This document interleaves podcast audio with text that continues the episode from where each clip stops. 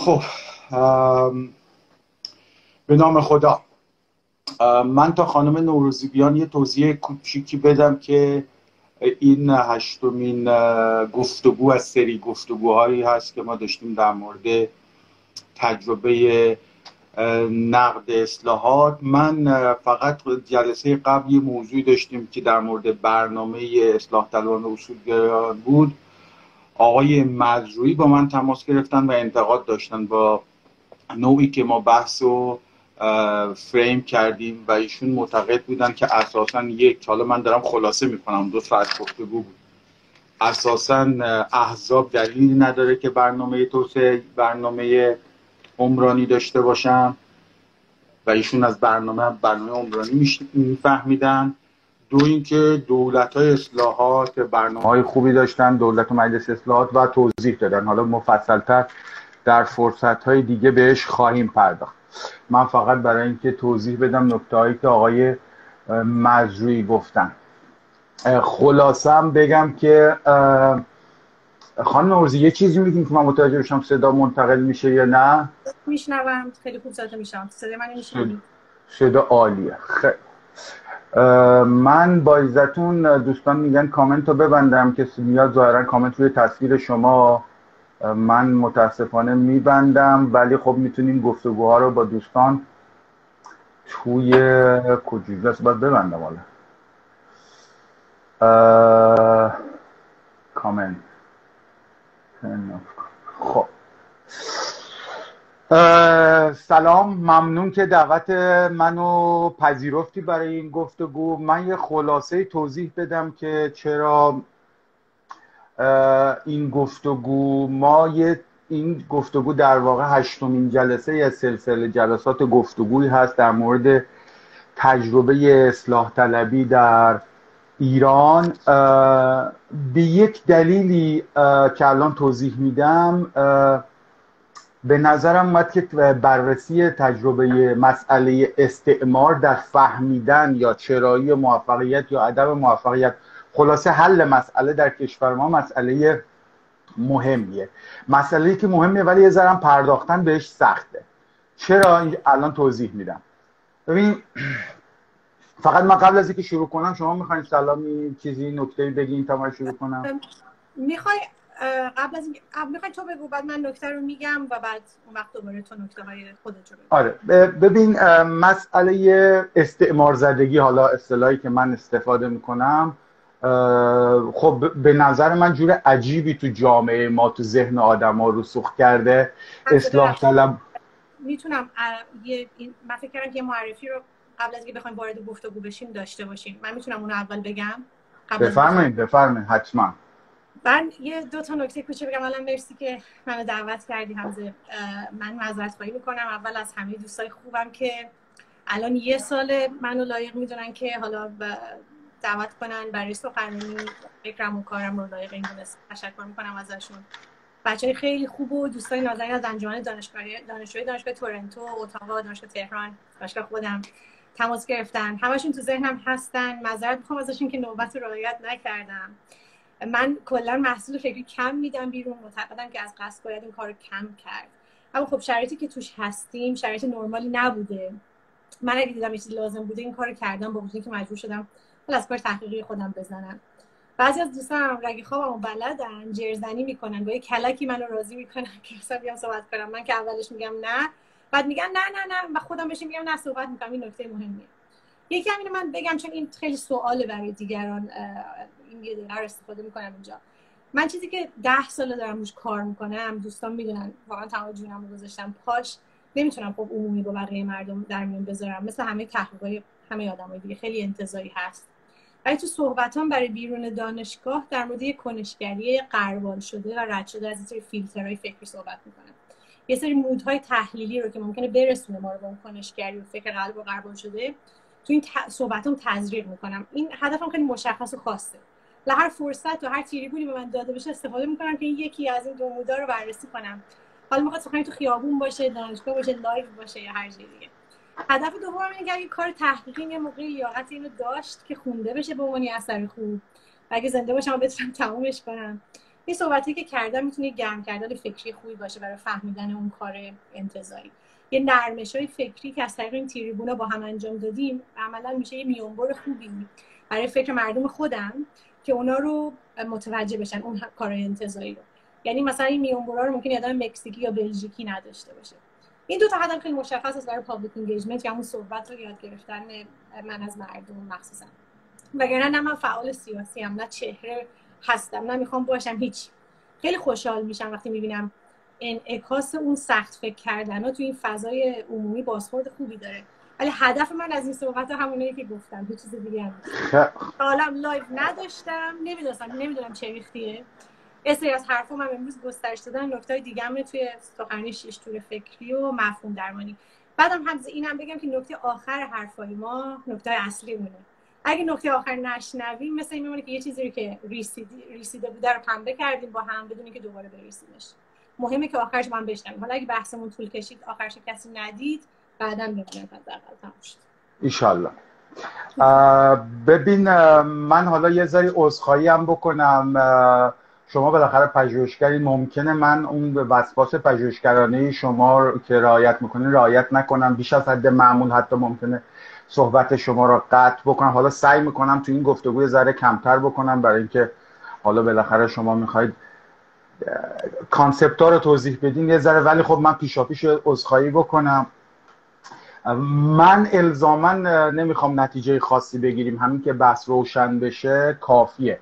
ولی حالا ببینیم که چی میشه. حالا من بذار اینجوری توضیح بدم که چرا فکر می‌کنم وقتی داریم در مورد تجربه اصلاح طلبی حرف می‌زنیم مسئله استعمار از نظر من مهم حالا اینکه غرب زدگی ذهن استعمار زده تو ایران خیلی عجیب رسوخ کرده و نفوذ کرده اصلا یه جور عجیبیه. برای من خیلی روشنه. خیلی هم اصلاح طلب اصولگرا نمی‌دونم مخالف حکومت طرفدار حکومت نداره ها. یعنی مثلا برای من یه نشانه عجیب این واکنشی بود که وزیر کشور بعد از اعتراضات آمریکا داد. یعنی وقتی خشونت پلیس آمریکا رفت بالا وزیر کشور گویی که احساس کرد اونی که مبناس خشونت داره پس من بیام بگم ما چقدر انگار که آمریکا مجوز خشونت رو به وزیر کشور جمهوری اسلامی ایران داده حالا صدا سیما از این کارا می‌کنه دیگه. وقتی اعتراضی هست می‌خواد بگه که نگاه کن بقیه دنیا هست. بقیه دنیا منظورش غرب آمریکا فرانسه اینا یعنی ذهن غرب زده توی مسئولان جمهوری اسلامی تو اصولگراهان اینجوری خودش نشون میده. توی اصلاح طلبا یا بخش معترض جامعه حالا یه ذره شکلش فرق می‌کنه. بعضی وقتا به طور عجیب غریبیه. یعنی مثلا اصلا یه انتقادی به غرب می‌کنی حالشون بد میشه رفقا. یعنی احساس می‌کنید بهشون برخورده توهین کردی. اصلا یه جوری جریه دار میشه احساساتشون. گویی که یه تصویر آرمانی دارن تو خدشه انداخته روش بالاخره آزار دهنده است. من اولش می‌گفتم خب که حالا تصویر درست نداره از غرب از جهان به جرک چه اهمیتی داره که تصویر آدما نیست و چه کاریه که حالا من بیام حساسیت آدما رو تحریک کنم؟ یه مسئله ای رخ داد که یه ذره احساس کردم بیش از مسئله بیش از اینه که آدما تصویر درست از غرب و جهان دارن یا ندارن. اونم یه خیلی تجربه شخصیه. من معمولا رفقایی که می‌خوان یه کاری پروژه کسب و کاری با اروپا دارن با من تماس می‌گیرن. بچه ها با گرش های مختلف. حالا یا برای مشاوره یا از یه جایی به بعد احساس کردم یه پترنی یه الگویی هست بین گرایش سیاسی بچه ها احساس کردم که بچههایی که گرایش اصلاح طلبانه دارن معترضترن علل عموم دنبال اینن که یه چیزی وارد کنن. بعد پروژه هایی که یه ذره تولید توشه همکاری توشه. تریپ بچه ها کمتر اصلاح طلبانه است. حالا بالاخره اصولگراترن مذهبی. برام اولش هم با خودم گفتم خب شاید اینا رانت دارن می‌تونن تولید کنن. می‌دونی دقیقا هم به اینا نداره دیگه. جلوتر که اومد دیدم یه چیزی اساسی تره یعنی یکی از بچه ها با من تماس گرفت ما یه چیزی می‌خوایم از فرانسه وارد کنیم. اینقدر هزینه اینقدر بدبختی. گفتم خب چرا نمی‌سازیم تو ایران؟ یا اصلا چرا چین وارد کنیم اصلا ما بهش فکر نکرده بودیم. اصلا به نظر از اونجا به بعد احساس کردم حالا یه ذره بیشتر توضیح میدم که این مسئله فقط این نیست که آدم ها تصویر درستی ندارن. اساسا انگار توانایی حل مسئله رو آدم از دست میدن. این که ما می‌تونیم مثلا تولید کنیم می‌تونیم فکر کنیم می‌تونیم یه کارایی بکنیم تبدیل شده به اصلا این خودش محل تردیده. این یه صورت مسئله شده. یا حتی توی فهممون از سیاست گذاری تو سیاست خارجی. ببین الان تصور ما اینه که تصور جریان روشنفکری مدرن ایران اینه که یه جهان آزادی هست یه نظم جهانی هست. ما یه کاری کردیم ما یه کر میریختیم که اون پلیس جهان که متولی نظم جهانی داره ما رو تنبیه می‌کنه. ما چطور می‌تونیم مشکلمون رو حل کنیم؟ اینه که پسر خوبی باشیم این تنش زدایی که در واقع مرکز دال مرکزی گفتمان اصلاح طلبی تو سیاست خارجیه. حالا اصلاح طلبی تقریبا جریان روشنفکری جریان منتقدیده همینه دیگه. و و عمیقتر میشه عمیقتر میشه به این معنا که چجوری بگم؟ اساسا به این نتیجه می‌رسه که ما برای اینکه مسئلهمون رو با غرب حل برای اینکه مسئله امنیتمون رو با غرب حل کنیم باید خودمون خلع اصلاح کنیم. ما برای اینکه مذاکرهمون خوب پیش بره باید اساسا چیزهایی که میشه تو مذاکره واگذار کرد و پیشا پیش واگذار کرد. این مسئله فقط این نیست که طرف می‌فهمه که در جهان چی میگذره نه. روی, نه، روی مسئله توسعه تو کشور ما اثر داره. اینقدر به نظرم یاد مسئله بغرنجه که حتی من شنیدم چند وقت پیش یکی از مقامات دولتی می‌گفتن که ما همجوری که برای مربی برای فوتبال مربی میاریم بعد برای اقتصاد و چیزهای دیگه مدیر وارد کنیم. حالا مدیرم وارد کنه احتمالا منظورش از غرب وارد کنیم. بگذاریم که حالا اگر با توسعه رو می‌شد وارد کرد احتمالا آمریکا و چین به عنوان بزرگترین اقتصادهای جهان تو همین مثال فوتبال بهترین تیمای فوتبال داشتن. اساسا کلی زیرساخت اجتماعی وجود داره کلی دانش زمینی وجود داره کلی مناسبات اجتماعی وجود داره که یه چیزی توی یه کشوری جواب بیده و این قلفتی وارد کردنش اصلا ایده توسعه شده تو کشور ما این که یه چیزی رو یه جوری وارد کنیم. این خطرناکه. این خطرناکه و برای برای همین من فکر می‌کنم پرداختن به مسئله ذهن استعمار زده.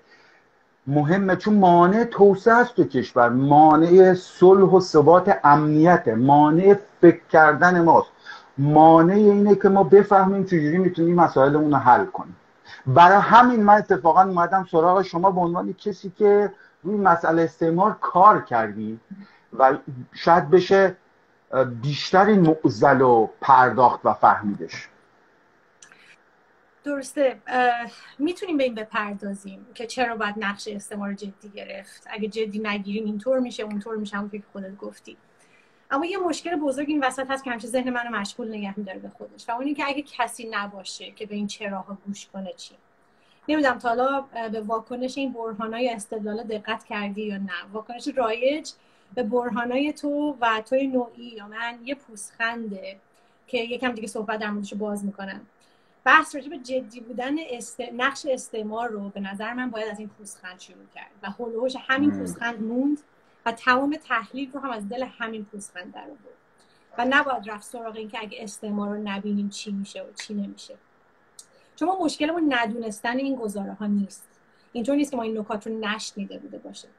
ما با ندونستن یا جهل طرف نیستیم. توی این پوسخند جهل به اون مدلی که ما فکر می‌کنیم نیست. یا اینطوری بگم توی این پوزخند فقط جهل نیست. چیزای دیگه هم هست. صاحب این پوزخند که حالا قرار در راجبش خیلی صحبت کنیم امروز اپوزیسیون منتقد هر کسی که هست صاحب یه منش فکریه. و اون پوزخند نماینده و سفیر اون منش فکری پوزخند اگه معنیشو ببینی خنده هست از روی استهزا تحقیر یا انکار. جمله هایی که سفیر این منش فکری هستن هم خیلی تو بحثامون رایجن تو هم دیدی توی توییتر مخصوصا تارگتش خیلی بودی. مثال استهزاش مثلا میشه خودش رفته نشسته خارج میگه خارج بده. نمونه تحقیر کردن مدل فکر تو یا من هم میشه. بیا یه روز اینجا زندگی کن ببین می‌تونی تحمل کنی یا نه. انکار هم میشه تو نمی‌فهمی نمی‌دونی بیثباتی یعنی چی. اصلا نبودی نمی‌دونی. حقیقتش همه این مواد اولیه و قطعه های تشکیل دهنده این پوزخندم حقیقت دارن و ایرادهای واقعی هستن در واکنش به گزارهای ما. ما نمی‌تونیم انکارش بکنیم. در که می‌خوایم راجع به این جمله امروزمون گفت و درست بکنیم و فکر درست بکنیم باید قبول کنیم که این پوزخنده فقط یه واکنش غلط نیست. نشون از یه ولوله ذهنی و فکری داره برای صاحب پوزخند اگر از کنارش بی تفاوت رد بشیم کلا این بحث رو بیراه بردیم و اونجا رهاش کردیم. علتی که من طرف مخالف این گزاره رو گرفتم اینه که اکثر طرفداران جدی گرفتن نقش استعمار یا از کنار این پوزخند بی تفاوت رد میشن یا همونطور که بررسی می‌کنیم جوابش رو با یه پوزخند دیگه میدن. من گفتم پشت این پوزخند جهل و ندونستن با اون مدلی که ما فکرشو می‌کنیم نیست. من خودم شخصا فکر می‌کنم علت این پوزخند حاصل یه ایراد فکری هست و حاصل یه نگرانی درست. نگرانی درسته رو بعدا بررسیش می‌کنم اما اشتباه فکری که منجر به اون پوزخند میشه این الان می‌خوام بگم که ترکیبی هست از یه دیدن و یه ندیدن. دیدن یه سری تلخی و بیعدالتی مرئی جلوی روت و ندیدن یه سری تلخی و بیعدالتی سیستماتیک نامرئی که جلوی روی تو نیست و حالا یا پشت یا دورتر از تو داره اتفاق میفته ولی هدف و آماجش تو هستی. و تو هم هستی. مثال ملموسش اینه که تو گشت ارشاد رو می‌بینی هجاب اجباری رو می‌بینی باتوم رو می‌بینی خشونت رو می‌بینی اختلاس و تورم و بیثباتی اقتصادی رو می‌بینی. اینا هم به سرنوشت تو گره خوردن. هم گره خوردن هم لمس کردنی هستن. خیلی نزدیکتن. اما ظلم سیستماتیک نامرئی رو نمی‌بینی.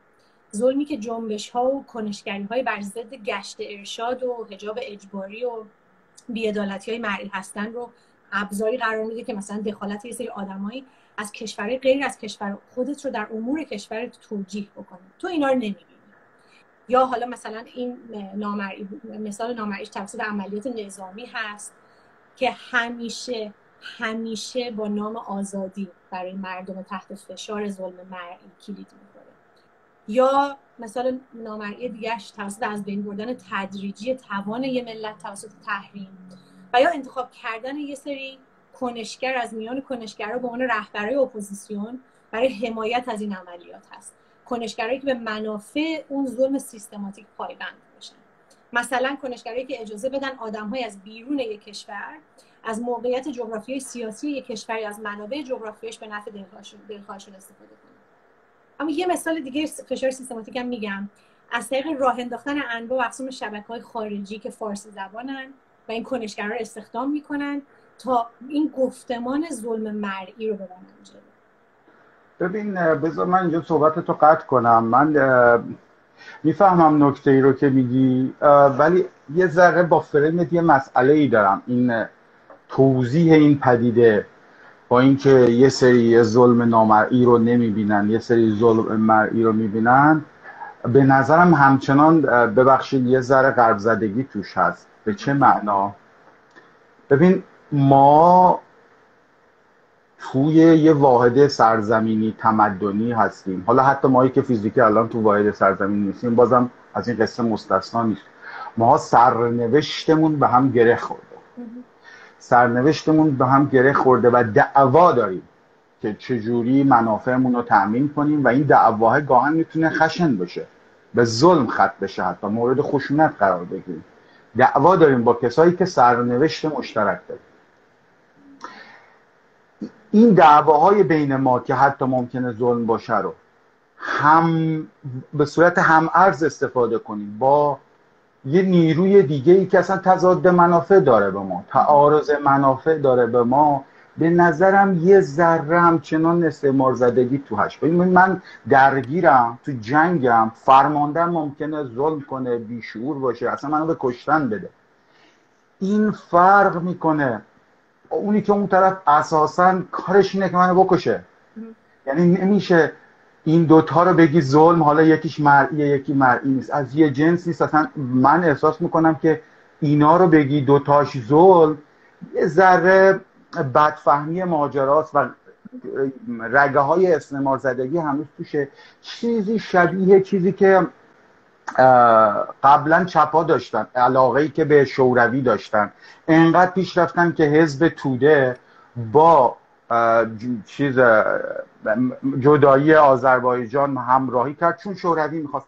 همین اتفاق داره توی بخشای لیبرالتر دموکراتتر میفته این دموکرات های جهان متحد شوید همونقدر ایدئولوژیک و غیر واقعی از نظر من تو اونم گفتن کارگران جهان متحد شوید. یعنی این اساسا یک کاسه کردن مشکلات و مقایسش هم به نظرم یه ذره همچین دوباره آلوده است به نگاه قبل زده. ببین این حرف که میگی این خودش غربیه رو کاش می‌شد بیشتر بازش کنیم. فرصت نیست. خیلی باید مواظب باشیم همزه که چرا از یه فکری داریم ایراد می‌گیریم. ما نیست فکرمون رو از فکر جغرافی های دیگه پاکسازی بکنیم. این خودش خیلی تصور غربی هست که مثلا پیوریفایش بکنیم. قرار ایرادهاشو ببینیم.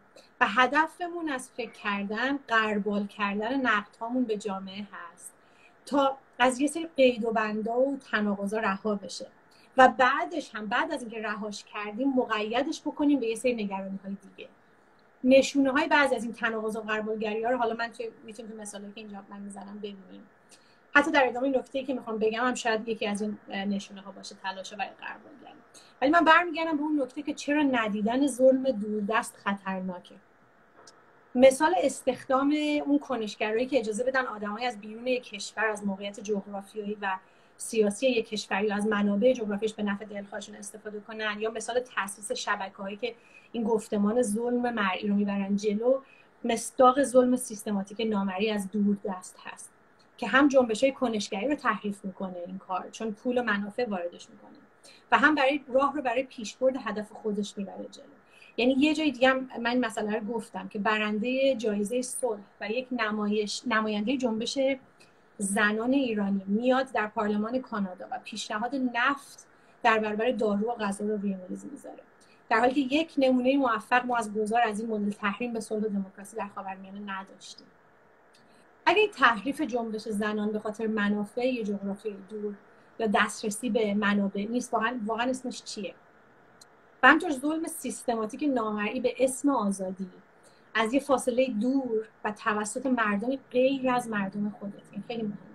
سیستماتیک میگم به خاطر اینکه هم تئوری پشتش هست هم سیستم هست و تکرارش توی لیبی و عراق و افغانستان به سیستماتیک و ساختاری بودنش برمیگرده. مشکل ما اما واکنش به این نکته هست. به این نکته هایی که همین الان داریم من مطرح می‌کنم یعنی اگر همین الان من یک مثال خیلی ببخشید مسیج میاد. من باید این مسیج رو پاک کنم. من این مثال خیلی کلاسیک و کلیشه رو بگم که مصدق و دولت سکولار دموکراتیکش توسط همین ظلم نامرئی سیستماتیک از دور دست شکست داده شد و بعد از شکست دادنش وقتی تاج و تخت شاه بهش برگردونده شد شاه به روزولت گفت من تاج پادشاهیم رو مدیون خدا مردمم ارتشم و مدیون شما هستم. حتی وقتی اینو بگی مطمئن باش جواب این واقعیت تاریخی هم متاسفانه پوزخند خواهد. و نه فکر کردن به اینکه چرا ما ظلم مر... نامری از دور دست ظلم حساب نمی‌کنیم. دو تا نکته دیگه مهم دیگه هم هست. افراد دستان در کار ایرانی در اون جغرافیای دور اونا هم به نظر میاد که دو تا چیز تمرکز کردن. یکی رو اینکه شما مدام بیعدالتی مرئی جلو چشمتون رو منشأ تمام بدبختی ایران بدونین. یه مدل تمرکزش این ماجرای شهروند خبرنگار توی مناطق دیده میشه که غیر مستقیم از مردم می‌خواد که از ظلم مرئی فیلم بگیرن. و بفرستن و این رو تلقین کنه که من توی یه سخنرانی گفتم که خانه از پایبست ویران است و اینجوری ماجرا درست بشه نیست. و نکته دومی که روی روی تمرکز روی این که از طریق این تمرکز روی ظلم مرئی ما اصلا نخواهیم ظلم نامرئی رو از جغرافیای دور جدی بگیریم. این کار رو مثلا بی بی سی با چینش خبری خاص انجام میده که بازم اینو تکراری یه جایی گفتم که بی بی سی فارسی تنها در عرض یک روز با چینش خبرها شروع کردن با اخبار منفی از ایران و پایان دادن با یه خبر تفریحی از اروپا یا آمریکا. جشنواره یخ در کبک فستیوال درناهای کاغذی در لوکزامبورگ. به بیننده القا می‌کنه که بی‌ثباتی ظلم و ثبات خوشی در کدام جغرافی ها هستن.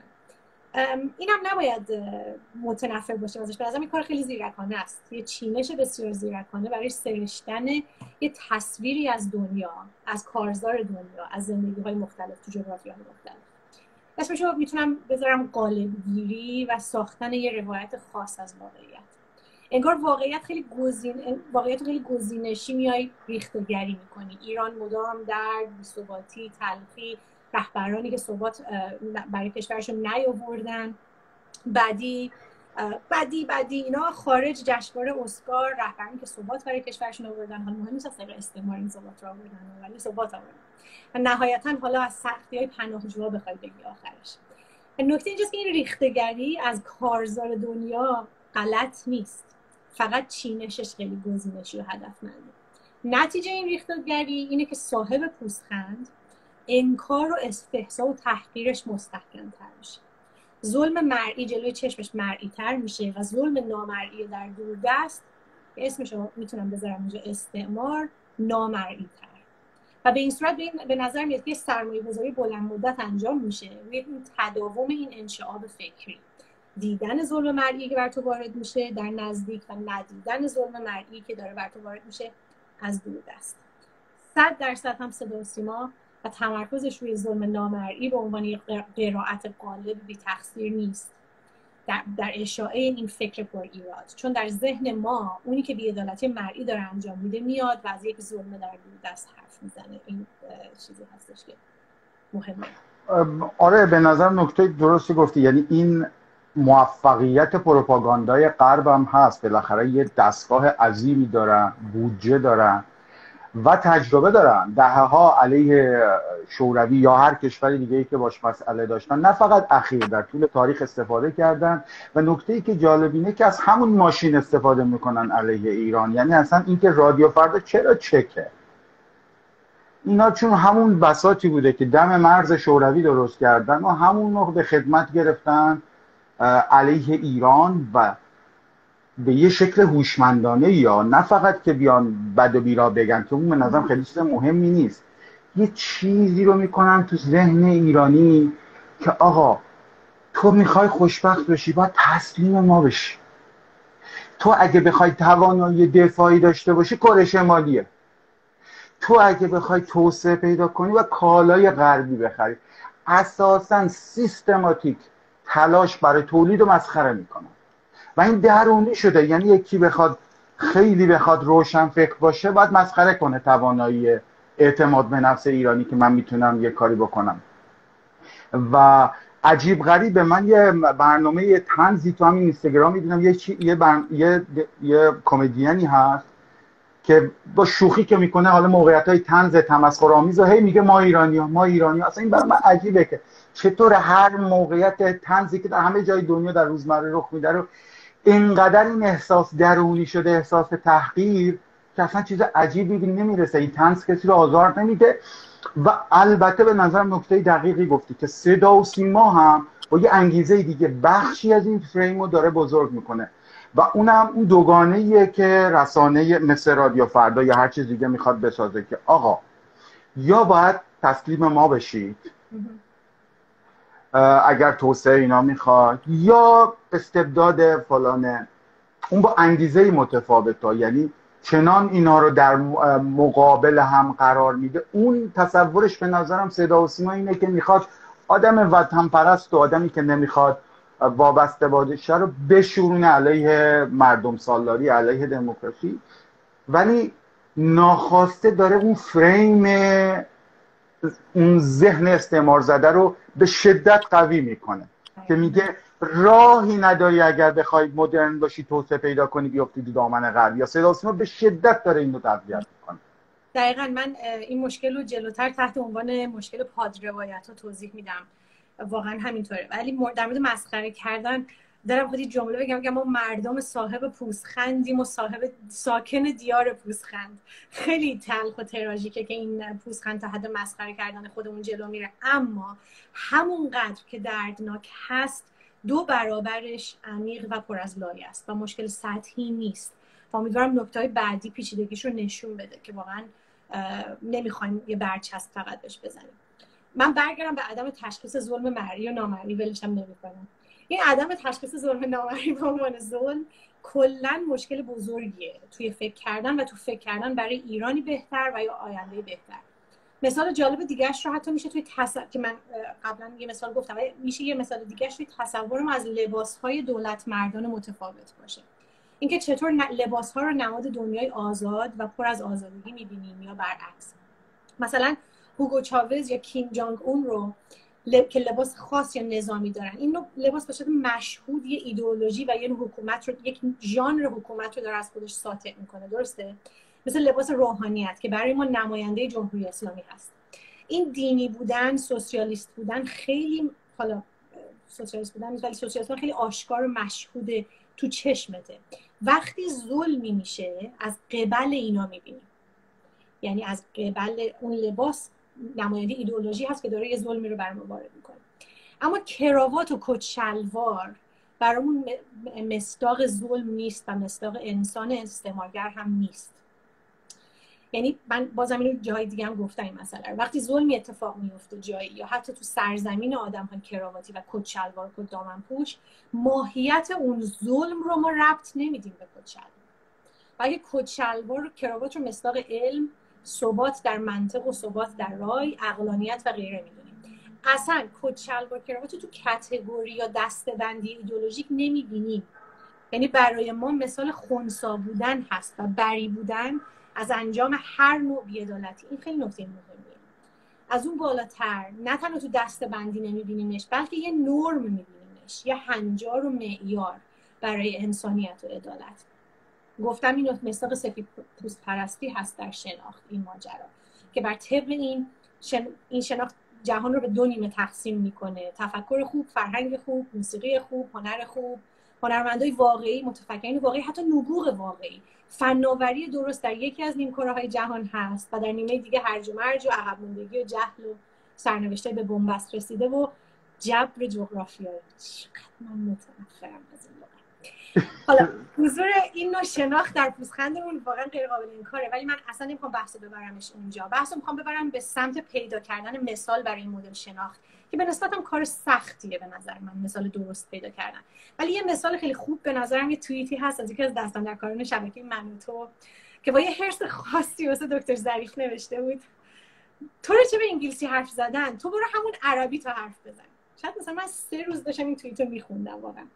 ترجمه اون توییت برای من و به نظر من اینه.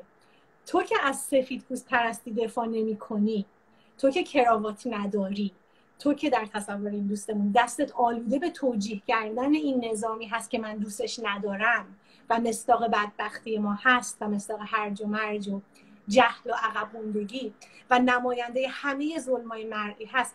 تو چرا داری زبون پیشروی رو حرف می‌زنی؟ که بری از ظلم سیستماتیک و آلودگی تاریخی و جهل هست و زبان اقلانیت و تمدن. تو پرانتز یاد باشه که خود این دستان در کار انگلیسی رو بلد نیست. این واکنش یعنی اینطور صحبت کردن مثل دکتر ظریف رو بلد نیست. یک این واکنش برای یکی از نابترین مستاقای سفید پوست پرستی در شناخته که تو سفید پوستا رو نرم و هنجار انسانیت و اقلانیت می‌دونی. اما این واکنش رو نباید اسمش غرب زدگی گذاشت نه استعمار زده و نباید تو سر این شناخت زد و تو سر این شناخت و پوست خنده زد. اینو باید خیال پردازی غربال نشده دونست. برای تغییر و نقد حاکمیت با یه ایراد خیلی خاص دیدن بیعدالتی مشهور و ندیدن ظلم نامرئی در دور دست. حالا می‌خوام بگم که چه اهمیتی داره که اسمش رو چی بذاریم. بالاخره این دستگاه پروپاگاندای غرب تونسته این خود تحقیری رو درونی کنه. اسمش اصلا هر چی می‌خوای بذار. الان نشانه روشنفکری شده که خودمون رو تخریب کنیم. هر کی هم سرعته هر کی بیشتر تخریب کنه برنده است روشنفکره هر چی بیشتر اعتماد به نفس مردم رو خراب کنی بهتر. اینقدر به جلو رفتن اصلا حالا من منافع مشترک و منافع ملی اینا رو بذار کنار. توی قضیه این برخورد خشن گارد ارتش و پلیس آمریکا با مردمی که معترض بودن به تبعیض یه عده اونجایی رفتن که با سیستم سرکوب آمریکا هم دلی می‌کنن. اصلا حالا منافع خودمون این خودش اصلا یه پدیده عجیبیه که طرف که ادعا می‌کنه مظلومه با به ظلم مشترک. با اون ظلم اونجوری داره همدلی می‌کنه. حالا بالاخره اسمش هر چی دیگه این پروپاگاندا انقدر موفق بوده که دیگه نامرئی شده بدیهی شده ذهن آدما نشسته. اتفاقا همز اسمش خیلی مهمه. فرقشه که فرقی که اسمشو بذاریم قرب زدگی و به عنوان غلط و مرض فکری نگاه کنیم یا اسمشو بذاریم پوزخندی که پشتش پر از ولوله فکری هست. چون با اسم اشتباه از هم دور میشیم و با اسم درست احتمال اینکه غیر ممکن ها ممکن بشن وجود داره. این جمله که دارم میگم خیلی مبهم و شعارگونه است. ولی بذارین آخر حرفم بهش می‌پردازم که چطوری ممکنه با اسم درست غیر ممکن ها ممکن بشن. اما اگر میگم باز اگر از دل این پوستخند بحث رو نشکافیم و فقط مکانیکی تبیین بکنیم یه نکته خیلی مهم یادمون میره. و اون اینه که ما با اون صاحبان پوستخند یه بچه اشتراک خیلی تند و تیز داریم. ما خودمون صاحب همین پوستخندها بودیم و همین پوستخندها رو می‌زدیم. وقتی به ما توسط مدرسه دولت یا نظام یادآوری می‌شد که استعمار نکته خیلی مهمیه. غرب منشأ ظلمه گولزنه به خودتون بیاین. شعر اقبال لاهوری که گرچه دارد شیوه های رنگ رنگ من به جز عبرت نگیرم از فرنگ. این همه اینا رو یادته. ما من تو. خیلی از فیلسوفایی که دارن الان ضد استعمار کار می‌کنن فرصت ندارم راجبش صحبت بکنم ولی خیلی از اونها که ظلم نامرئی رو دیدیم حالا و حالا معتقدیم استعمار باید جدی گرفته بشه و ندیدنش خطرناکه. چون می انجامه به بیثباتی بیشتر ما همه جز و همون گروه پوزخند زنان بودیم با همه مواد اولیش وچه اشتراک ما خوندن اشعار اقبال لاهوری بود برای دادن امتحان و شاید هم انکار و استهزا و تحقیری که قبلا مثالاشو گفتم. تو رو نمی‌دونم اما ما اقبال لاهوری رو میخوندیم کتاب میبستیم بریم سریال فرندز نگاه کنیم تصور کنیم تو اون کافی شاپ با اون شش نفر نشستیم یعنی خیال پردازی کنیم که زندگی ما شبیه اون است اما سه تا چیز باعث شد که ما اون مدل پوزخند رو بذاریم کنار. یکی تغییر مکان زندگی یا تحصیلمون از سرزمین استعمار شده یا سرزمینی که هدف استعمار بوده. به جغرافیای استعمارگر به فرنگ رنگ. رنگ به عبارت ده از اقبال دو تحلیل های برنده و تشریح کننده درست که سفید پوستا رو نه تنها از براعت و از ورای دسته و کتگوری بودن آورد پایین. بلکه خونین بودن و خونین بودن سیستماتیک تاریخشون رو که نشون می‌داد پشت کراوات علاوه بر علم و با اتکاع بر اون علم تاریخ تاریک کشدار و تسخیر مردم دنیا هم هست هم دیدیم. ما, ما در معرض این تشریح ها قرار گرفتیم. سومین نکته زمان بود. زمان کافی برای حضور و زندگی در یک جغرافیای استعمارگر یا سابقا استعمارگر. و فرصت و شانس پردازش کردن اون تحلیل ها یا تجربه کردنشون بود. زمان این رو به یعنی یه جورایی یه معجزه صورت گرفت در شناخت ما. توسط این سه تا المان اگر هر کدوم از این سه عامل قایب بودن تغییر فکر صورت نمی گرفت و ما کماکان اصلی و صاحب پوزخند میموندیم. کما که خیلی از ایرانی خارج از کشور یکی از این سه عامل رو دارن و هنوز در دیار پوزخند پرسه می‌زنن. مثلا خیلی از افرادی که شبکه های فارسی زبان خارجی کار می‌کنن مثلا عنصر زمان رو دارن. در اون جغرافیا هم هستن. ولی تشریح های برنده که تصریح کننده دید مرئی و نامرئی باشه رو ندارن. این نکته مهمیه. به نظرم نکته جالبی گفتی و من خیلی باز مثال شخصی میاد تو ذهنم. ببین یه بذار با این مثال روشنتر کنم یا حداقل فهم خودم رو توضیح بدم از نکته خوبی که گفتی. من همیشه مواجه هم با کسایی که وقتی ظلمی می‌بینن مشکلی تو کشور می‌بینن دنبال اینن که صدای مردم رو به جامعه جهانی برسن خب. حالا این جامعه جهانی هم چیه منظورشون؟ ژاپن و چین و هند و برزیل که نیست که. همین سفید چشم آبی موبور غربیه دیگه. حالا مثلا چی می‌خواد؟ از صداشو به گوش این برسونه چه اتفاقی میافته؟ یعنی می‌خوام بگم که چرا فکر می‌کنه اصلا این غربی اینا براش مهمه؟ یا احتمالا بخشای خیلی فرعی که براش مهمه اصلا اثر دارن در سیاست گذاری تو این کشورها. ولی یه جایی انقدر این غرب زدگی استعمار زدگی درونی شده این همین حس ترحم غربی هم دوست داره. که اون دلش بسوزه براش. یعنی اینم خودش چیز من بچههایی که تازه میان اینجا رو توشون دیدم. یعنی مثلا اوایل که میاد این خودش وارد این بازی میشه که به این حس ترحم بدمه و احساس رضایت بهش دست بده. ولی از یه جایی به بعد ناراحت میشه. خوشش نمیاد که تن بده به این این حس ترحمی که وجود داره. حالا ببین حالا این مخصوصا اگر که تو براشون تشریح کنی و توضیح بدی و یه قرائت دیگه ای رو ببینن از ماجرا حالا می‌خوام بهت بگم اصلا ولش کن. طرف می‌خواد احساس حقارت بکنه یا نکنه چی کارش می‌کنه؟ چه اهمیتی داره؟ به درک که آقای زیبا کلام دوست داره تحقیر کنه تحقیر ملت. همین که حالا اینش خیلی مسئله ای نیست. اما قصه فقط این نیست که اینا اثرات عملی داره. ببین باز من با مثال توضیح بدم نکتمو چند وقت پیش یه سری از رفقا گفتن آقا ما برای تحریم یه کاری بکنیم. بیایم مثلا کمپینی کنیم توضیح بدیم که آقا این تحریم اقتصادی آمریکا داره به مردم عادی ضربه می‌زنه زندگی ها رو خراب کرده اقتصاد رو خراب کرده. بعد سوال من این بود که تو چرا فکر می‌کنی که اگر بگی زندگی مردم رو خراب کرده اقتصاد رو خراب کرده این تحریم رو تثبیت کرده این سند موفقیت تحریم براشون. اینو این تقویت می‌کنه تحریمو. اصلا یا یا مثال دیگه بزنم برای بحث جنگ که میشه این همیشه این سوال هست در مورد تجمعات ضد جنگ. که آقا تو رو خدا ما رو نکشید ما مردم بیگناهی ما چی کار کردیم؟ این که جلو رو نمی‌گیره. چرا فکر می‌کنی آمریکایی براش مهمه که تو ایرانی کشته میشی یا نمیشی؟ اون براش سرباز آمریکایی مهمه. تو اگه بهش این پیغام رو بدی که جنگ باعث نمیشه که سرباز تو هم کشته بشه ممکنه تردید بکنه. اصلا مثال مشخصش همون اپوزیسیون وابسته ای که کارش بزک کردن و تشویق تحریمه. تو فضای انگلیسی وقتی می نویسن وقتی می‌خوان در واقع در جهان غرب از تحریم دفاع کنن اتفاقا می نویسن که تحریم موثر بوده. بله. چون اونا می‌دونن که اگه بگی تحریم موثر بود زندگی مردم رو داغون کرد اقتصاد رو کرد در واقع در سیستم تشمیگری یه سند موفقیت یه سیاسته. اینجوری حالا تو فارسی چیزایی میگن یعنی خوام بگم که این احساس تحقیر دنبال حس ترحم بودنه اثرات عملی داره. یعنی که یه مسئله است.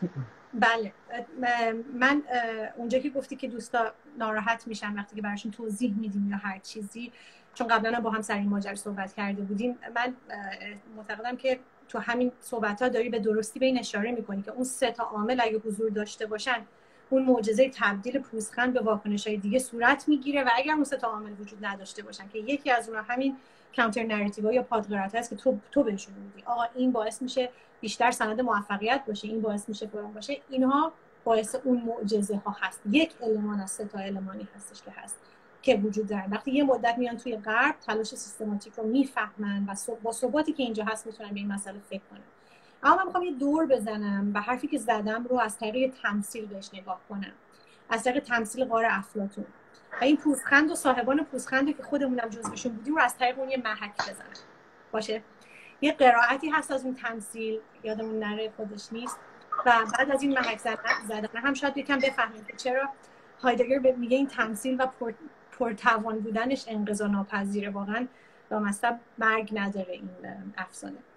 این تمثیل رو می‌خوام به خیلی مبتدیانه و پرمشکل تطبیق بدم با ماجرای دیدن ظلم مرئی ندیدن ظلم مرئی در دوردست پرمشکله چون سایه و اون آدمای پشت تو این تمثیل یکی هستن ولی من اینجا دارم دو موجودیت بهشون میدم. اما می‌خوام تفسیر این افسانه با تصویر این افسانه با اون بمونه چون قوت میده دیدن مشکلی که در نظر داریم که به هوش باشیم نامریا رو ببینیم. این افسانه اینطوریه. یه قاری هست و یه سری انسان تو این قار محبوس هستن. این انسان ها توق و زنجیر بر گردنشون هست. کاری که این توق می‌کنه اینه که باعث میشه این انسان ها فقط دیوار جلو رو ببینن و جز این دیوار نتونن چیزی ببینن و نمی‌تونن هم سر خودشون رو تکون بدن چون توقه هست. پشت سرشون هم یه آتیش روشنه و بین آتیش و زندانیان یه فاصله هست که تو این فاصله افراد مختلف عبور می‌کنن و سایه اونا میفته روی دیوار جلو. درست شد؟ زندانیا فقط می‌تونن سایه های اون دیوار رو به رو ببینن فقط این تصویر می‌تونن ببینن. و, و حالا اگه اینجا آدم رد بشه حیوان باشه اشیا باشه اینا سایه شون تو تو تمام عمرت سایه ها رو دیدی نمی‌تونی هم برگردی صداها رو شنیدی. صداها هم با حرکت هماهنگه در نتیجه شکی برات نمیمونه که اون تصاویر واقعی هست.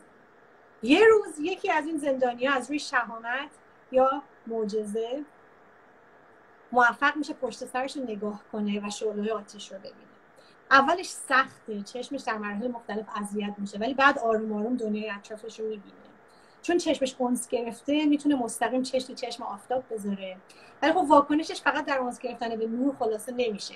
زندانی آزاد شده یاد بقیه زندانیا میفته که چه نعمتی رو دارن از دست میدن. احساس مسئولیت می‌کنه. مثل شاید غالبی افسوس هم می‌خوره به حالشون برمیگرده. قار در حالی که نکته جالب اینجاست که دیگه اونم نمی‌تونه سایه ها رو مدل قبلی حتی تشخیص بده و به خاطر اون سه عاملی که براش معجزه رو درست کرده و تونست صاحب صاحب سایه ها رو ببینه وظیفش می‌دونه که برای اونا توضیح بده که از دنیای بیرون غار بگه.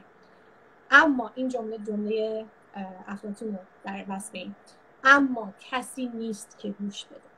این عبارت آشنا نیست. نه تنها به حرفات بی تفاوت هستند بلکه معتقدند که چشمات دچار مشکل شده و درست نمی‌بینه به اون آدمی که با معجزه توق از گردنش برداشته شده با پوزخند نگاه می‌کنه. حالا این تمثیل می‌تونه به تشریح مشکل ما کمک بکنه. تمرکز صرف و اختصاصی روی اون سایه هایی که فکر می‌کنیم ظلم واقعی هستن در عین حال مستاق ندیدن ظلم نامرئی در دستم هستن. مثلا برنده جایزه که از جغرافیایی میاد مثل ایران یا همکارانش بازم میره این مثال حالا داریم از طریق تمثیل نگاه می‌کنیم. میره در پارلمان یه جغرافیایی دیگه به خاطر فشار بیعدالتی های مرئی ایران که سایه های جلوی چشمش هستن و واقعی هم هستن پناه می‌بره.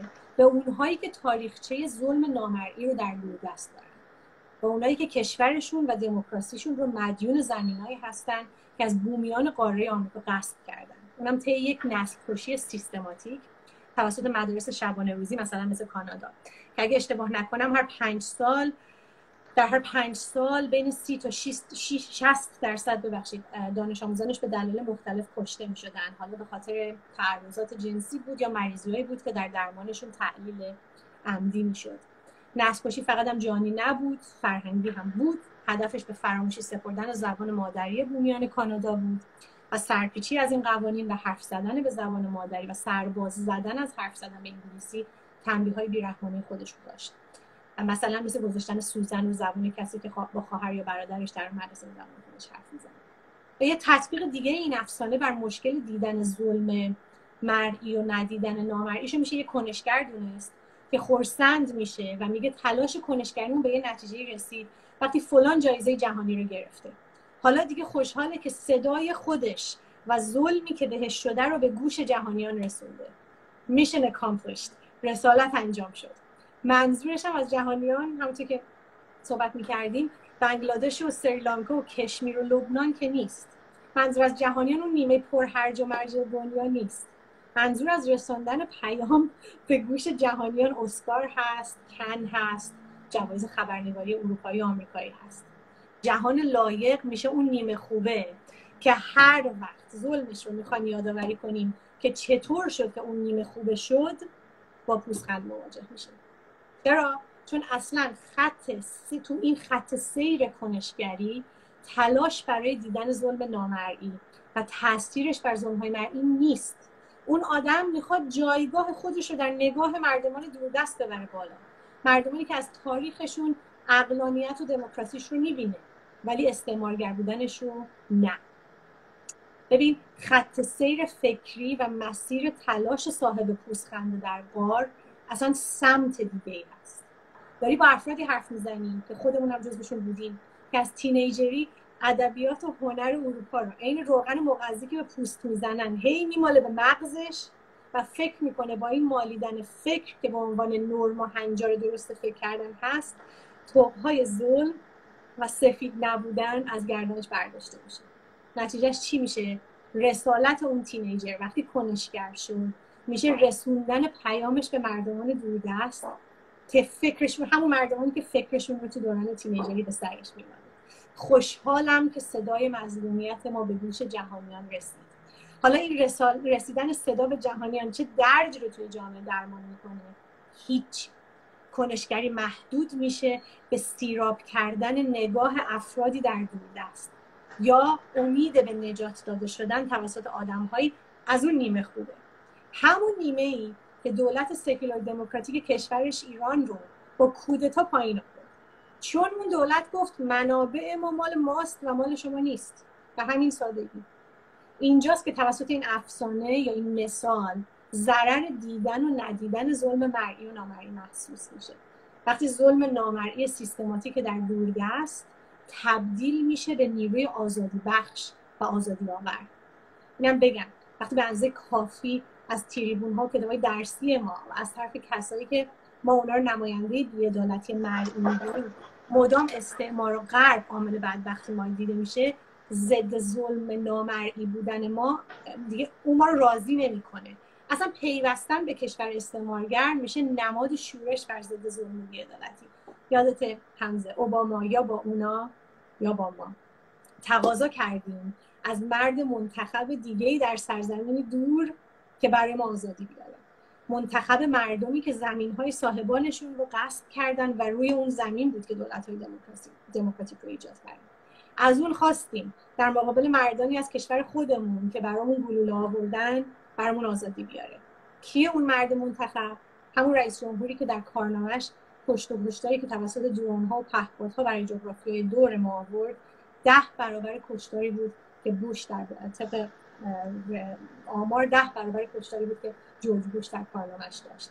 میراستار دولتی بود که از دور دست برای ایران سرنگونی دولت دموکراتیک رو برنامه ولی باز هم برای متفکران پیشروی ما این پناه بردن شورش بر ضد ظلم حساب میشه. به صورت جدی میشینن تحلیل می‌کنن که در پاسخ به سرنگونی هواپیما تحریم آسمان هوایی تحریم آسمان ایران و آسمان پرواز ایران. یک ایستادن درست در مقابل ظلم. من منظورم مردم ایران انا که امضا می‌کنن. کاری اصلا به بیرون و به بازماندگی این حادثه که واقعا این ظلم دلخراش بهشون رفته نداره.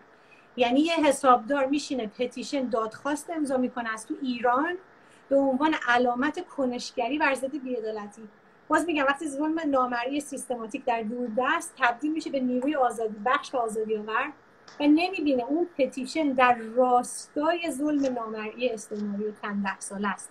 در راستای استحکام تحریم که همیشه گفتم امتداد تنبیه تاریخیه برای واندادن منابع سرزمینه از طریق این افسانه این رو هم ببینیم که اگر برگردیم به نکته اول که اگر کسی گوش نده چی؟ واکنش پوسخند رو اگر بخوایم با این افسانه تطبیق بدیم معادل این پوسخند در این تمثیل میشه حتی نمی‌خواهند بدانند بیرون چه خبر است. حتی نمی‌خواهند گوش کنند بیرون چه خبر است. و تو رو گمراه شده تصور می‌کنن حمزه قالبی رو گمراه شده تصور می‌کنن و برگردیم به اینکه وچه اشتراک ما با هم چی بوده. ما و صاحبان این پوسخند همگی این توق رو برگردن داشتیم. و همین توق باعث شده که انکار رو استهزا و تحقیر بکنیم. من تو پرانتز اینو بگم. ما به کسی توهین نمی کنیم منظور توق بیشتر disposition هست که مسلک و مشرب منظورمه. امروز دو بار از هایدگر یاد کردم. این بار دومه که میگیم این ما نیستیم که مشرب خاصی داریم. این مشرب ها هستن که افسار ما رو دارن. منظورم از تو اینجا این ببین ببین حالا خیلی نکات نکات خوبی بود و خیلی به نظرم خوب بیان کردی. نکته ای که هست اینه که حالا قصه فقط هم آدمای معترض به حکومت نیست. یعنی بخشی از نخبگانی که توی حکومت هم حکومت فعلی تو دل جمهوری اسلامی دارن فکر می‌کنن کشور رو اجوری داره کنن اونا هم ذهنیت شدید دارن. مثلا ما تقریبا چند دهه هست مشکل داریم دیگه مشکل اقتصادی جدی داریم تورم داریم بیکاری داریم. ایده مرکزی نخبگان ما که در کار برنامه ریزی بودن حل مسئله بودن اینه که ما باید یه جوری مسئله رو با آمریکا حل کنیم. چه سرمایه گذاری مستقیم خارجی بیاد و مشکلاتمون رو حل کنیم. خب؟ که خب به نظرم معقول میاد. حالا مخصوصا یه ترندی بود 40 سال پیش 50 سال پیش که خب سرمایه گذاری خارجی پدیده جدی اقتصادی بود در جهان. ولی از تقریبا 2008 2009 که بحران مالی داشتیم ما توی آمریکا و اروپا که همچنان حداقل اروپا همچنان درگیر ماجرا سرمایه گذاری مستقیم خارجی اصلا دیگه اینجوری شد اومده پایین اصلا چنین چیزی دیگه وجود نداره. تو ذهن قرب زده هنوز ذهنش درگیر اونه. می‌خوام بهت بگم که حتی اگر مسئله تحریم نبود مسئلهمون رو ما با آمریکا حل کرده بودیم سرمایه گذاری مستقیم خارجی با اون اشلی که دوستان فکر می‌کنن نمی‌تونست وجود داشته باشه. اصلا چنین چیزی وجود نداره. الان جذابیت غربی در بازار ایران بازار فروشه. من به که کار, کار کردم تو زمین می‌خواد بیاد بفروشه. حالا کالای غربی که ایران بفروشه.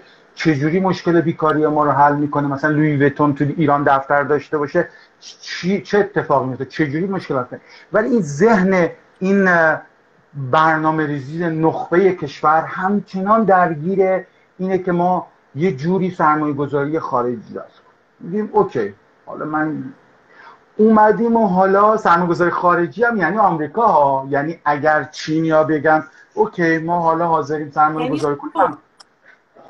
همه حالشون بد میشه. حالا من این توافق نامه چین رو دقیق نمی‌دونم. اون چیزی که رو فارسی شو من خوندم در واقع ایرادش اینه که زیادی خوبه. یعنی انقدر خوبه که نمیشه باور کرد این حجم سرمایه گذاری ولی حالشون بد شده. اصلا آدما نمی‌تونن بپذیرن که یه کسی که چشش آبی نباشه موش بور نباشه بیاد سرمایه حتی اگه بگه می‌خوام سرمایه گذاری کنه حالشون بد میشه. یا آمریکا به صورت فعال داره جلوی توسعه زیرساختهای نفتی ما رو می‌گیره که این صنایع نفتی ما خشک بشه. اگر یک کشوری غیر غرب بگه آقا من حاضرم سرمایه گذاری کنم حاضرم بخرم نفتتون رو واکنش جریان روشنفکری ما چیه؟ حالشون بد میشه. این پدیده عجیبه یعنی قصه فقط می‌خوام بگم که قصه فقط اون معترض به وضع موجود نیست. متولی امرم اینه. اصلا توی مسئله تورم بخش مدت زیادی. مخصوصا اتفاقا جوانای اقتصاد خونده ای که خارج از ایران اقتصاد خوندن. برن میگن آقا یه بخشی از مشکل جدی تورم تو کشور ما این حجم نقدینگیه که بانک های خصوصی با تسهیلات بیزابطه دارن ایجاد می‌کنن. اصلا کسی گوش نمیده چون هیچ توضیحشون ربطی به غرب نداره. باید در این اصلا نمی‌خواد گوش بده. تو بخوای بگی خوب یا بد ربطی به غرب نداشته باشه. کسی گوش نمیده بهشون. اینا هم تحصیل کردن هم اقتصاد دانن ولی اصلا اصلا هیچ بهش توجه نمی‌کنه. هیچ بحثی رو بحثی رو بر انگیزه و الان بخوام بهت بگم اوضاع غرب زدگی هم فقط ما خودمون قربانیاش نیستیم. یعنی ما که تو کشور استعمار زده ایم برای اینکه باز من دوست دارم با مثال توضیح بدم. این نمی‌دونم فخرآور رو می‌شناسی یا نه. یه چهره تو اپوزیسیونه که خیلی حالا ببخشید وضعیه یعنی حرفای چرت و پرتی میگه از جمله چیزایی که آدما مسخرش می‌کنن اینه که میگه من با رئیس CIA حرف زدم من با معاون رئیس جمهور آمریکا حرف زدم و برای آدما مسخره میاد. این آدم به این خلوچلی چطور چرا باید طرف مشورت غربی باشه؟ و باورشون نمیشه اینا انقدر دنبال نظرات احمقانه باشن. در حالی که واقعا همینجوریه. یعنی اون آدمی هم که تو غرب نشسته دنبال روایتیه که بگه یه مش آدم احمق وحشی گن زدن و ماها باید بیایم رهایی بخشی کنیم. من صحبت اینجا رو نگه داشته چون وقتم الان تمام من مجبورم قطع کنم. دوباره یا لایو دیگه می‌گیرم. شما همون مراحل رو دوباره تکرار می‌کنه.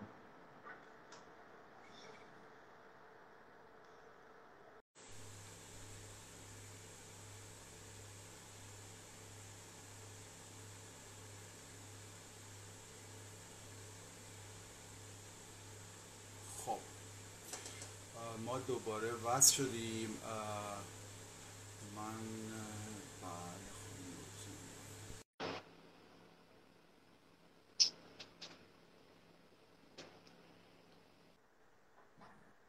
خب صدای من فرود استراری داشت. آره یه فرود استراری داشتیم. خب من باز ببخشین از دوستانم عذرخواهی می‌کنم که کامنت ها رو میبندم. برای اینکه کامنت ها میاد روی تصویر و خیلی از دوستان گفتن که نمی‌تونن چهره مهمان رو ببینن و گاهن هم چیز میشن حواسشون پرت میشه. خلاصه ببخشید.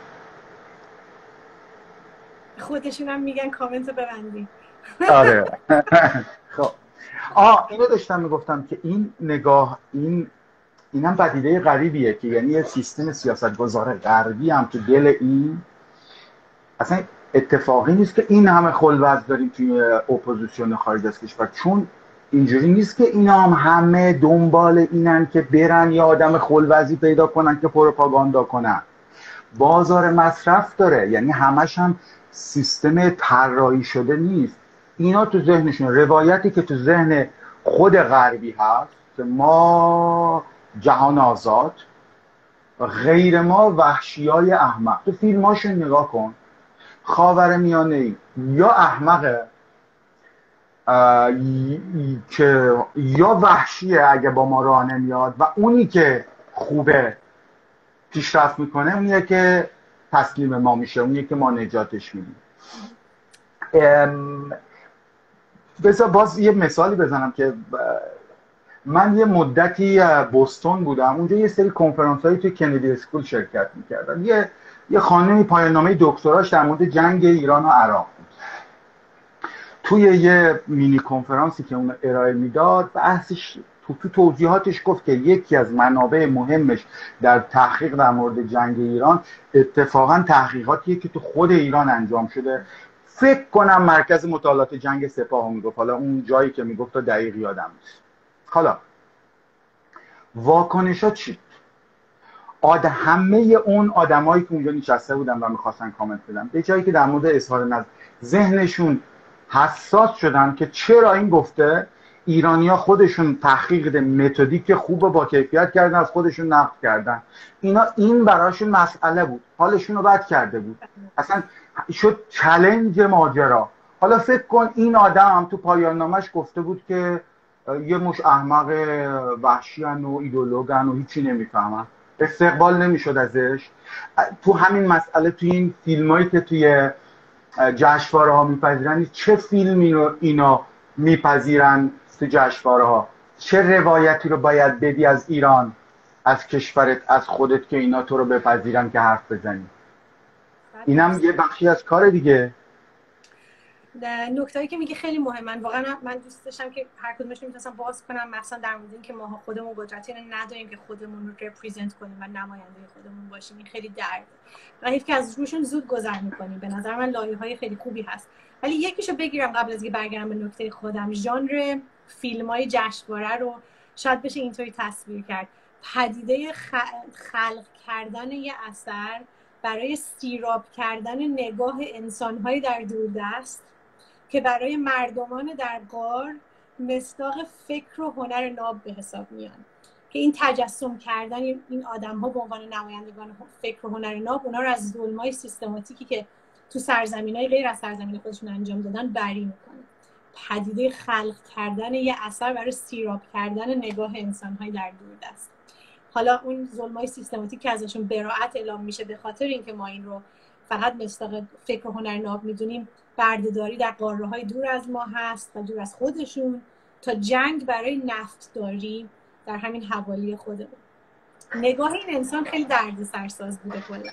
یکی از درد سرهاش هم خلق همین ژانر فیلم جشنواره‌ای هست که تو میگی که هدف رو سیراب کردن این نگاه قرار میده. سارت در این مورد در مورد این حرف جالبی می‌زنه. میگه برای سه هزار سال مرد سفید این امتیاز رو داشته که ببینه بدون اینکه دیده بشه. انگار این آدم فقط تو این نگاهش خلاصه میشه و نه در تاریخ سیستماتیک ظلمهاش. اما برگردم به افسانه و یه خورده تحمل کنیم ببینیم چقدر از روی ساده دلی هست. آقای غالبی که فکر کنیم که افرادی که توق رو مثل ما برگردن داشتیم برگردن دارن باید به برهانهای ما گوش بدن و عوض بشن و استعمار جدی در این خنده داره که ما که در جغرافیای استعمارگر هستیم و به برکت اون سه المان تونستیم. علاوه بر سایه ها شکل دیگر هم ببینیم. هی بخوایم قرائت رو تو سر کسی بزنیم که درگیر بیعدالتی مرئی هست. هی بگیم تو فکرت استعمار زده است تو غرب زده ای تو چشابی ها رو برتر می‌دونی. جورج فلوید رو ببینین آمریکا رو ببینین ببینین چطوری معترضی رو زیر می‌کنه. مخصوصا که این قرائت قرائت رسمی کشور و تریبونای خبری هم هست. یعنی صاحب دولت گشته ارشاد میاد میگه بیاین ببینیم فرانسه چطور کتک می‌زنه. خب واکنش چیه؟ پوزخند تا به اونجا می‌رسه که طرف راحت تره به خاطر طوق شناختی که به گردنش هست تو رو مالکش یا مزدور تصور کنه. تا اینکه بخواد به تفسیر تو حتی فکر کنه یا اینو یه قرائت کاملتر از دنیا بدونه. حتی نمی‌خواهند گوش کنه. حق هم داره. چون دیگه این دیالوگ و گفتگو نیست. تو به برکت اون معجزه حالا دیگه از این مقام فکری متفاوت هستی و این توق از گردنت برداشته شده و تفسیر دیگه به غیر از سایه ها از دنیا داری زمانی رو سپری کردی تفسیر رو خوندی در جغرافی استعمارگر و پرثبات به خاطر استعمارگر بودنش این خیلی مهمه داری زندگی می‌کنی. دادن این ضد روایت ها روایت های ضد بی بی سی فارسی ضد من تو هیچ وقت دیالوگ نیست. انگار ما هم رو منبر هستیم. به جایی که توپ رو برداریم هی میان توسط این پاد روایت ها به برکت معجزه وارد شده و مغزمون اون کسی که توپ برگردان داره هی می‌زنیم میگیم ببین تو ظلم مرئی رو می‌بینی ظلم نامرئی رو نمی‌بینی. اون کسی که این توق هنوز رو گردنش هست. اونم چی میگه؟ میگه تو یه روز بیا اینجا زندگی کن. تو هم میگی ای قرب زده چشابی فرم پرست.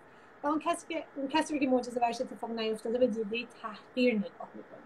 به عبارت دیگه همون سیکل انکار و تحقیر و استهزا در لغت غرب زده و استعمار زده و در پاد روایت های ما وجود داره. پوسخند در برابر پوسخند و برگردیم به نقطه اول من برای نفی موضع فکری تو که اگر کسی نباشه که گوش بده چی؟ من فکر می‌کنم برای ما نقطه حل نشدنی و اصلی افسانه قار که بخوایم هی ورز بدیمش اینه.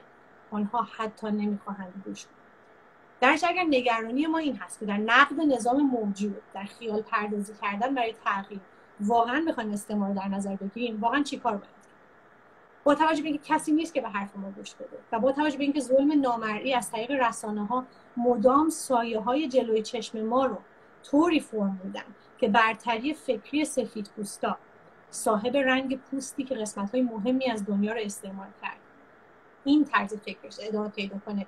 آیا باید این جواب پوسخند با پوسخند داد؟ آیا استعمار زدگان غرب زده؟ چقدر نمی‌فهمید؟ چرا نمی‌فهمید که باید در نقد نظام موجود استعمار و خطرش رو در نظر بگیرید؟ ببین آخه نمی‌دونم می‌فهمم چی میگی ولی از یه جایی هم احساس می‌کنم انقدر نامرئی نیست آخه لامصدر آخه نگاه کن تو همین خاور میانه متحدای آمریکا کیان؟ یه طرفش عربستان یه نظام سلطانیه که اصلا کشور مثل شرکت خانوادگی داره می‌کنن. اینه متحد آمریکا دیگه. یکی هم یه طرف هم اسرائیله که تنها دولت آپارتایدی رسمی در قرن 21 آخه اینا که نامرئی نیست که. اصلا بگن اینو میگردن چیه تو اپوزیسیون پیدا می‌کنن؟ یه آدم اصلا میرن از خلورشترینه رو پیدا می‌کنن. اصلا یکی رو پیدا کنن که یه ذره احساس مسئولیت نسبت به کشور بکنه حالشون بد میشه. اینا که همچین نامرئی هم نیست. یعنی می‌فهمم چی میگی ولی احساس می‌کنم همچین هم نامرئی نیست. خب ما از صاحبای پوزخند از کسانی که به خاطر توق برگردنشون نمی‌تونن ظلم نامرئی در دو دست ببینیم ببینن چه انتظاری داریم؟ واقعا انتظار چیه؟ نمی‌تونه برگرده. نمی‌تونه. توق فنان تو یکی از فنان همه جملاش بی‌نظیره من اینو بگم ولی در یکی از جملات بی‌نظیرش این گزاره ما رو تعریف تایید می‌کنه یکی از تئوریسین بزرگ ضد استعمار. میگه خیلی طبیعیه که سیاه پوست آنتیل که مستعمره فرانسه است از سیاه پوستی بیاد و ضد سیاه پوست باشه ضد سیاه باشه. وقتی مشرب سفید پوست پرستی مثل توقی به گردن ماست چه انتظاری داریم؟ ببین این مهمه. اما نکته اینجا بود.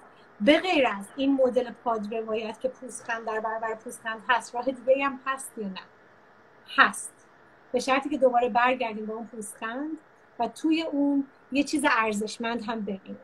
توی اون سرزمین قارمانندی که ما هستیم علاوه بر انکار و تحقیر و استهزا و دیدن ظلم مرئی و ندیدن ظلم نامرئی یه عامل دیگه هم هست. یه تقیان دلشوریدگی و بیقراری تاریخی بر ضد بیعدالتی که به عبارتی ساز دل ما ایرانی ها رو به نوا در میاره. من مورخ نیستم. می‌تونم به حرف دکتر پاتوزیان اتکا کنم برای اثبات همین جمله قبلیم که در جای استدلالی داره در مایه های اینکه ایرانیان به صورت تاریخی کلا ضد حکومتشون هستن. می‌تونم حتی بر مبنای این اتکا این استدلال رو اینطوری تحلیل یا تحریفش بکنم که چون خشونت جز لاینفک حاکمیت و حکمرانی بوده خب این طغیان و مقاومت تاریخی در ما ادامه پیدا کرده یا می‌تونم اعتبار این گزاره‌م رو با اتکا به یه resonance تاریخی یا پژواک تاریخی و نه یه مرجع علمی تحقیق کنم که خودم اینو بیشتر دوست دارم. ضد ظلم بودن طنین خاصی در دل ما ایرانیان میندازه و به دل ما میشینه. از سری که تکون میدیم موقع شنیدن مرغ سحر ناله سر کن تا بغزی که میگیرتمون وقتی آهنگ من بشا خفقا خفقا رو میشنویم. تا حس کردن تلخی چند قرن گشت ارشاد در شعر حافظ وقتی از های دوران خودش به عنوان مسئول امر به معروف و نهی از منکر میاد به بانگ چنگ مخور که محتسب تیز است. و یا لبخندی که بر لب میاد از شنیدن عبارت منصوب به حافظ در مورد شراب خانگی ترس محتسب خورده. تا خاصیت درمانی این شعر از سیف فرقانی که مرهم دردای تاریخی میشه بادی که در زمانه بسی شمها بکشت هم بر چراغدان شما نیز بگذرد. این یکی از نمایش هایی بود که زمان جنبش سبز نمایش عروسکی بود که در این شوریدگی های ارزشمند هم در اون پوزخند تاریخی وجود داره من می‌خوام به این شورش فکری تاریخی پشت پوزخند فکر کنم و به ساختارش. این شورش در طول زمان به نقدهای ظریف و پیچیده ای از ظلم رسیده که حداقلش رو در شعرامون می‌بینیم. حیفه که با محدود کردن توجه این شورش به ظلم مرئی و فقط پوستخند زدن به ظلم نامرئی. این تقیان تاریخی رو توی ظرف و بشکه کوچیک و پر از سایه مچالش کنیم. یا با تقاضای کمک از اون آدم ظلم صاحب ظلم نامرئی در دوردست این تقیان رو منحرف یا ابترش کنیم. باعث بشیم درجا بزنیم.